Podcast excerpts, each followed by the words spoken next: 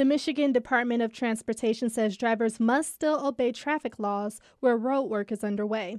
MDOT spokesperson Jeff Cranson says traffic restrictions will be removed in most construction zones. You can use all the lanes, and then everywhere else, the work will at least be stopped. And then, for the most part, in the expressways, um, there will often be two lanes open. You know, there might be some traffic shifts, meaning you have to cross over. But I think uh, I think you know traffic should flow should flow very well this weekend. Cranson says construction will resume at 6 a.m. on Tuesday. I'm Brianna Tinsley, WDET News.